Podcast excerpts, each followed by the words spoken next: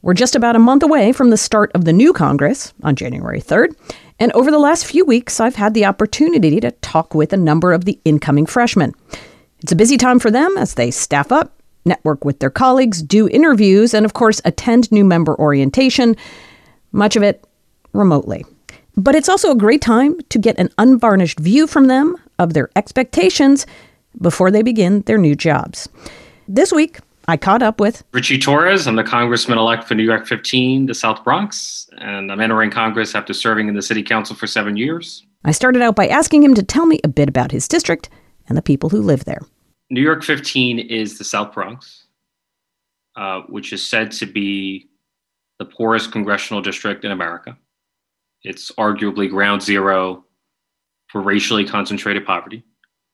Uh, even before the outbreak of the novel coronavirus, when unemployment was at historic lows in New York City around 4%, the unemployment rate in the South Bronx could be as high as 15.6%.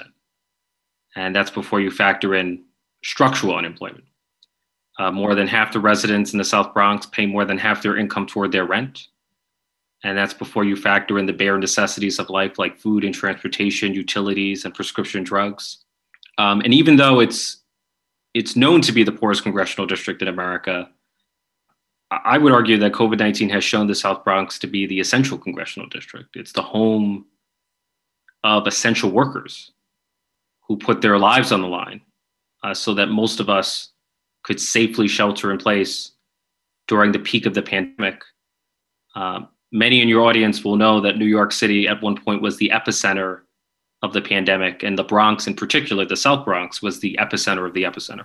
Right.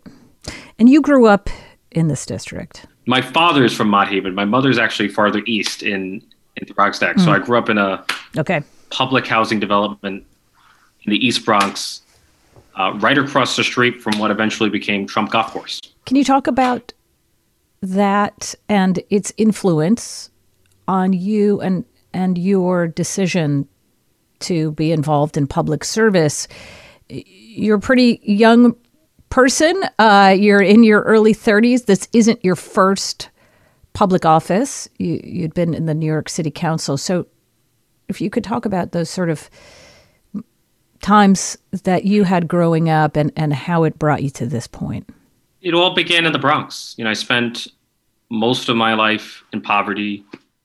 I was raised by a single mother who had to raise three children on minimum wage, which in the 1990s was $4 and 25 cents an hour. And I grew up in public housing, uh, living in conditions of mold and mildew, leaks, and lead without consistent heat and hot water in the winter. And I think my life is something uh, of a metaphor because I grew up right across the street from Ferry Point Park, which is home to Trump Golf Course. And as I saw the conditions in my own home get worse every day, the government had invested more than $100 billion in a golf course ultimately named after Donald Trump. And I remember wondering to myself at the time, what does it say about our society that we're willing to invest more money in a golf course than in the homes of low income Black and Brown Americans? And so that experience of inequality in the shadow of Trump Golf Course uh, is what inspired me first to become a housing organizer. And then eventually I took the leap of faith and I ran for public office. You know, I was 24, openly LGBTQ in a borough that had no LGBTQ elected officials. I had no ties to the dynasties of Bronx politics, no ties to the political establishment. But I was young and energetic, and I knocked on thousands of doors. I went into people's homes, I heard their stories, and I won my first campaign largely on the strength of door to door, face to face campaigning. I became the first openly LGBTQ elected official from the Bronx. But what's remarkable is that seven years before then, I was at the lowest point in my life. I had dropped out of college. I found myself struggling with depression and abusing substances. I had lost my best friend to an opioid overdose. I was struggling with uh, my sexual identity. And there were moments when I thought of taking my own life because the world around me had collapsed. And I never thought seven years later I would become the youngest elected official in the largest city in America. And then seven years after that, I would become a member of the United States Congress. Talk about your decision to be as open as you are, not just your struggle with opioid addiction, as you pointed out, trying to reconcile your sexual identity, but sharing that. I mean, you when you decide to go public office, obviously you become a public figure, but there of yourself you don't have to share, and you chose to do that. Why? You know, I suspect that I've been shaped by the experience of of coming out. I feel like the process of coming out as an LGBTQ person, the integrity it demands from you, teaches you an ethic of radical authenticity. Right? It teaches you how to be honest and open about who you are.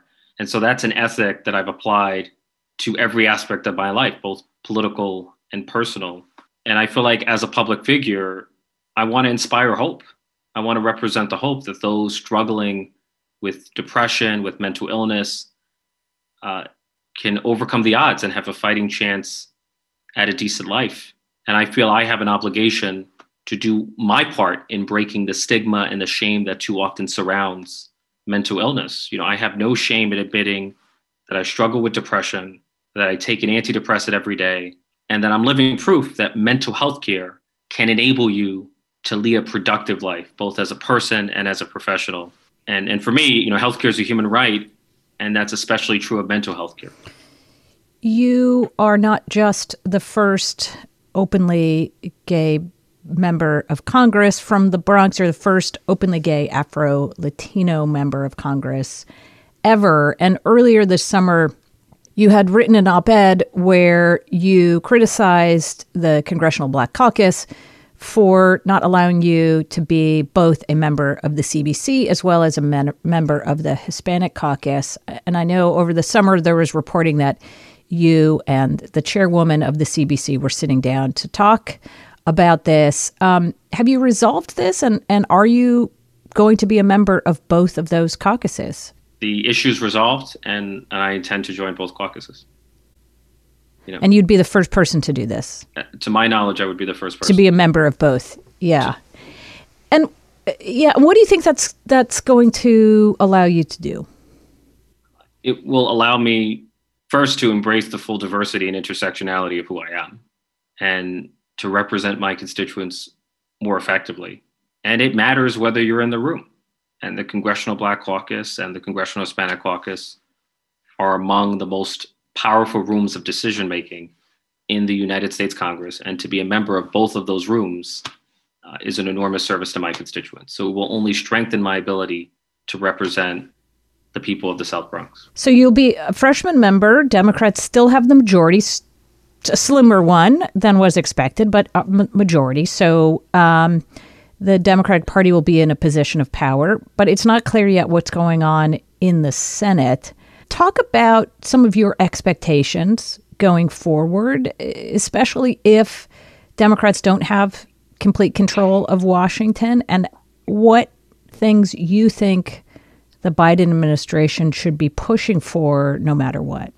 Well, my expectations depend on control of the Senate, right? If, if the Democrats win control of the Senate, then I would make a strong case that we need to build Democratic power as a precondition for bold progressive policymaking. I would advocate immediately legislating statehood for both DC and Puerto Rico, which would likely yield four new Democratic US senators and would counterbalance the structural bias that both the Electoral College and the US Senate has against the Democratic Party. So, that to me is a precondition for bold progressive governance in an age of divided government. I would argue that we should focus on just bread and butter issues. You know, one issue about which I'm passionate is the child tax credit. The structure of the child tax credit is so regressive at the moment that it excludes a third of American families, the poorest families. And the regressivity of the child tax credit is most egregious in the South Bronx, where two thirds of families are excluded from the full benefit. And so, if we were to extend the child tax credit to the poorest families in America, we would cut child poverty by 40%. This seems like one of those issues, though, that whether Democrats are in charge of all of Washington, in other words, whether they have majority in the Senate or not, this seems like something that could get bipartisan support, does it not?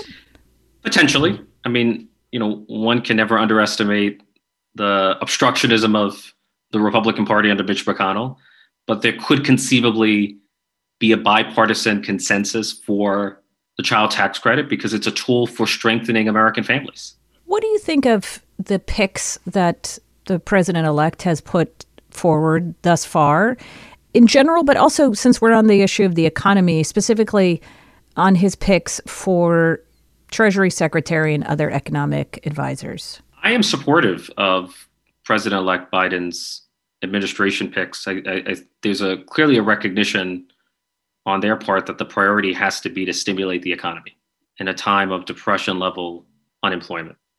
Uh, the, the, the main priority has to be to put people back to work and to put pocket money in the pockets of working families and working people and to ensure that our state and local governments have economic relief. You know, I'm from New York and we've never had a moment in the history of our state where the state government and the local government and the public transit system were all caught in an ever deepening fiscal crisis. Like without an infusion of federal funding, America's largest city, New York City, is in danger of becoming a shadow of its former self. So I have full confidence that the Biden administration, the future Biden administration, recognizes the need to support our families, our small businesses, and our state and local governments, as well as our public transit systems. Did you want to see uh, some members of that team who come from a more progressive background, come from outside of sort of traditional Washington or, you know, sort of establishment backgrounds? I want a team that is both progressive and effective. And the team he's put together, President elect Biden has put together, largely passes the test. Um, this is a team that recognizes the need to sustain and strengthen the social safety net.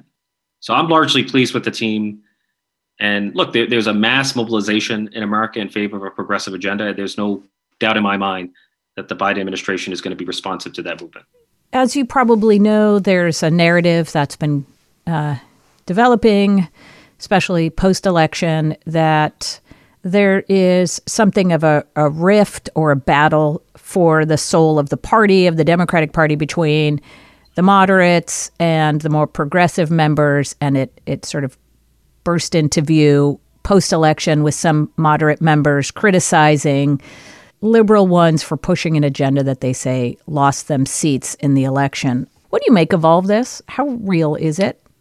There, there's certainly a divide uh, within the party. Um, I would argue that the central divide in the Democratic Party is not between moderates and progressives. It's more between what I call purist and pluralist. Right? There are purists who are intent on ideologically purifying the party, right? challenging incumbents who are thought to be too ideologically impure to effectuate the kind of structural change the country needs. And then there were pluralists who recognize that the Democratic Party has no choice but to be a big tent in order to remain competitives in purple districts and make majorities. Uh, you know, I think purists tend to be movement progressives, but not all progressives are purists. There, there are plenty of progressives in Congress who operate within the system. Do you put yourself in that category? I do. I would identify myself as a progressive and a pluralist. And have you been meeting with both I don't want to call this both sides, but you've been meeting with progressives, moderate, other members of the Democratic caucus. I know within your class, it's you're a pretty small freshman class, but have you met folks beyond that and had conversations on your own with them? We have. It's challenging in a, in a world of COVID, but I've had yeah. conversations within my freshman class and across the ideological spectrum within largely within the Democratic Party you know, Washington is about relationships. You're only as strong as the relationships you have, and you have to build a broad cross section of relationships in order to be effective in Washington, D.C. So it's been a priority of mine to build relationships with both moderates and progressives, pluralists and purists, uh, Democrats of, of every ilk. Well, Congressman elect, I really appreciate you taking the time to talk with me. Please stay safe, and uh, we'll see you here in Washington soon enough. It was a pleasure. Take care. Ritchie Torres is the congressman elect for New York's 15th congressional district.